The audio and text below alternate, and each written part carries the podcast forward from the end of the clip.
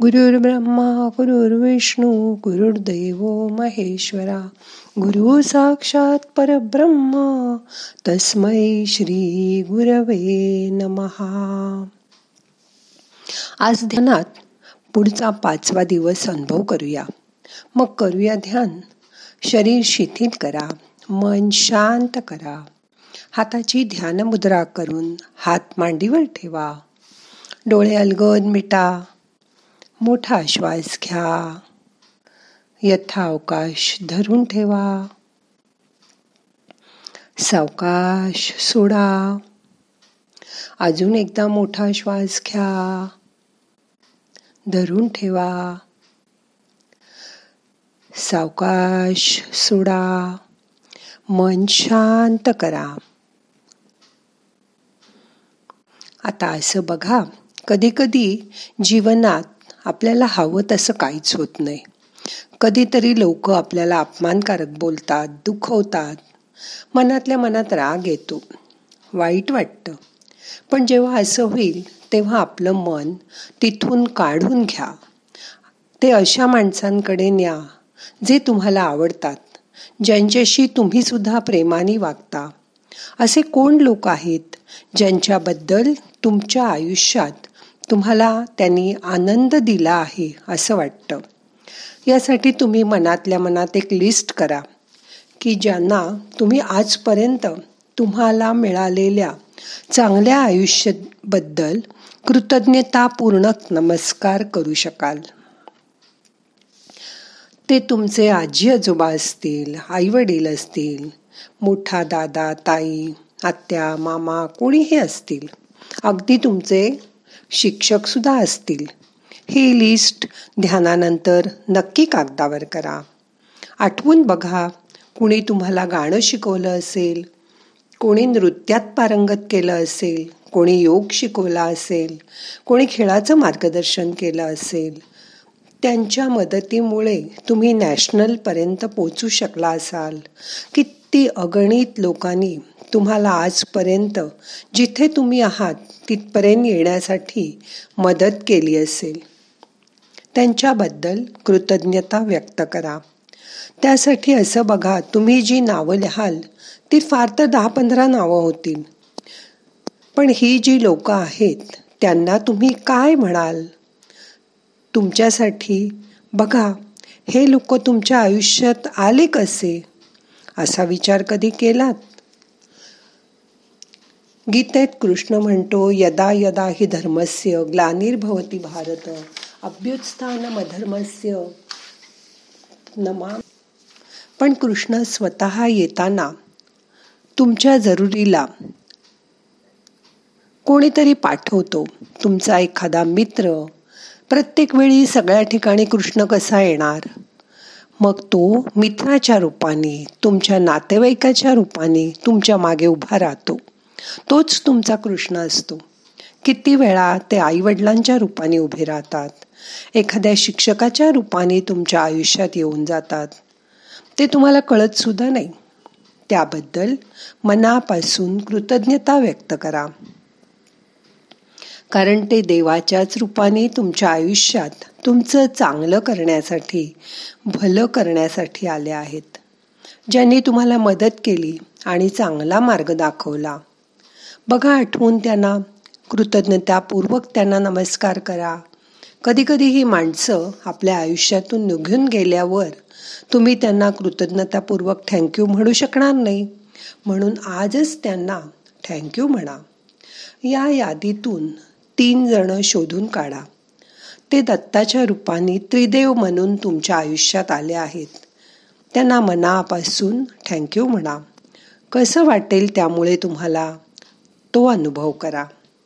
यामुळे तुमच्या आयुष्याची पत वाढेल उंची वाढेल आणि तुम्ही आपसुक आनंदी राहायला लागाल.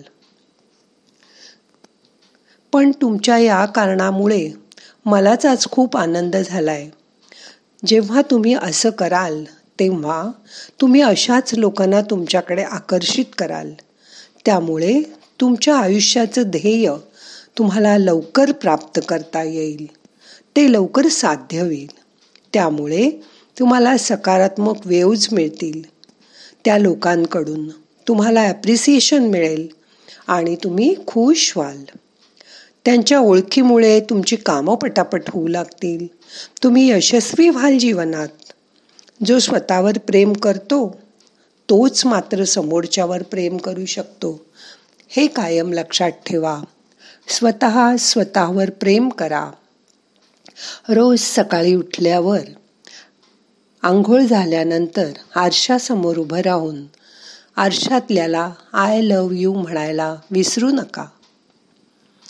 शेतकरी बियाणं पेरल्यावर देवाचे आधीच आभार मानतात की तुझ्यामुळे आमचं पीक चांगलं येणार आहे. कारण त्यांच्या स्वतःपेक्षा सुद्धा त्या भगवंतावर त्यांचा जास्त विश्वास असतो. एक शेतकरी असा होता.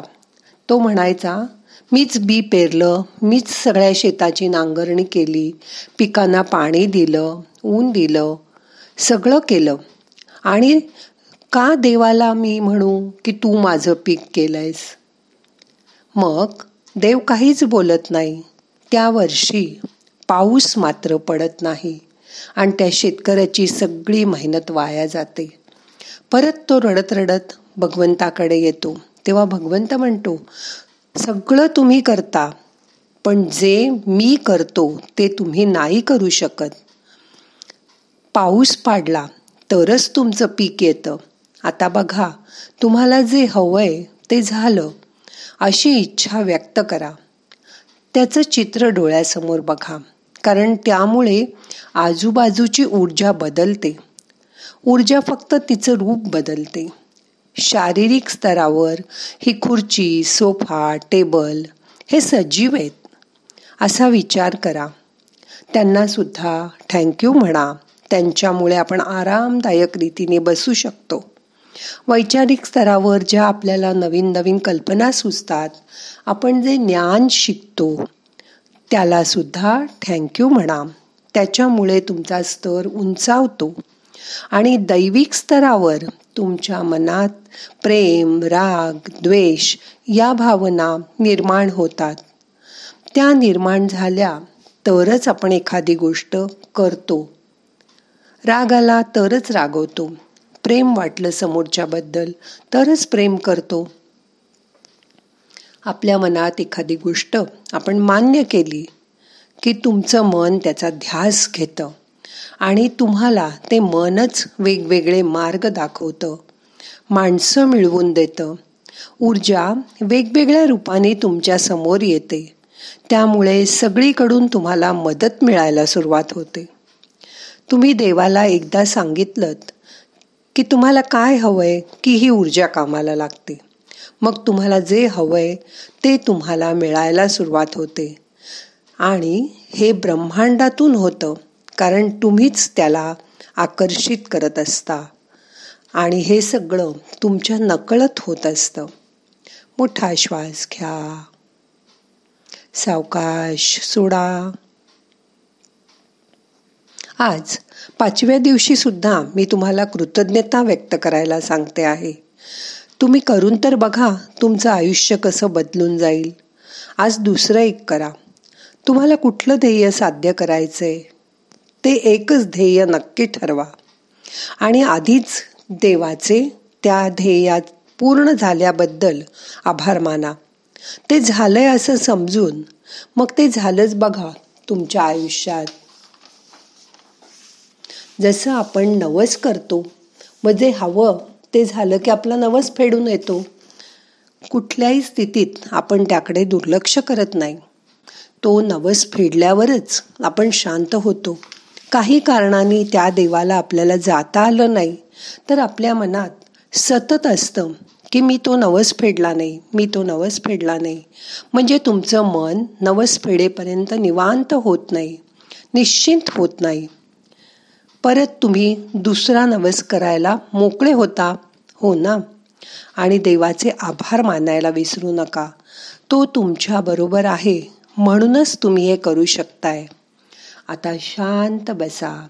मोठा श्वास घ्या. यथा अवकाश धरून ठेवा. सावकाश सोडा. मन शांत करा.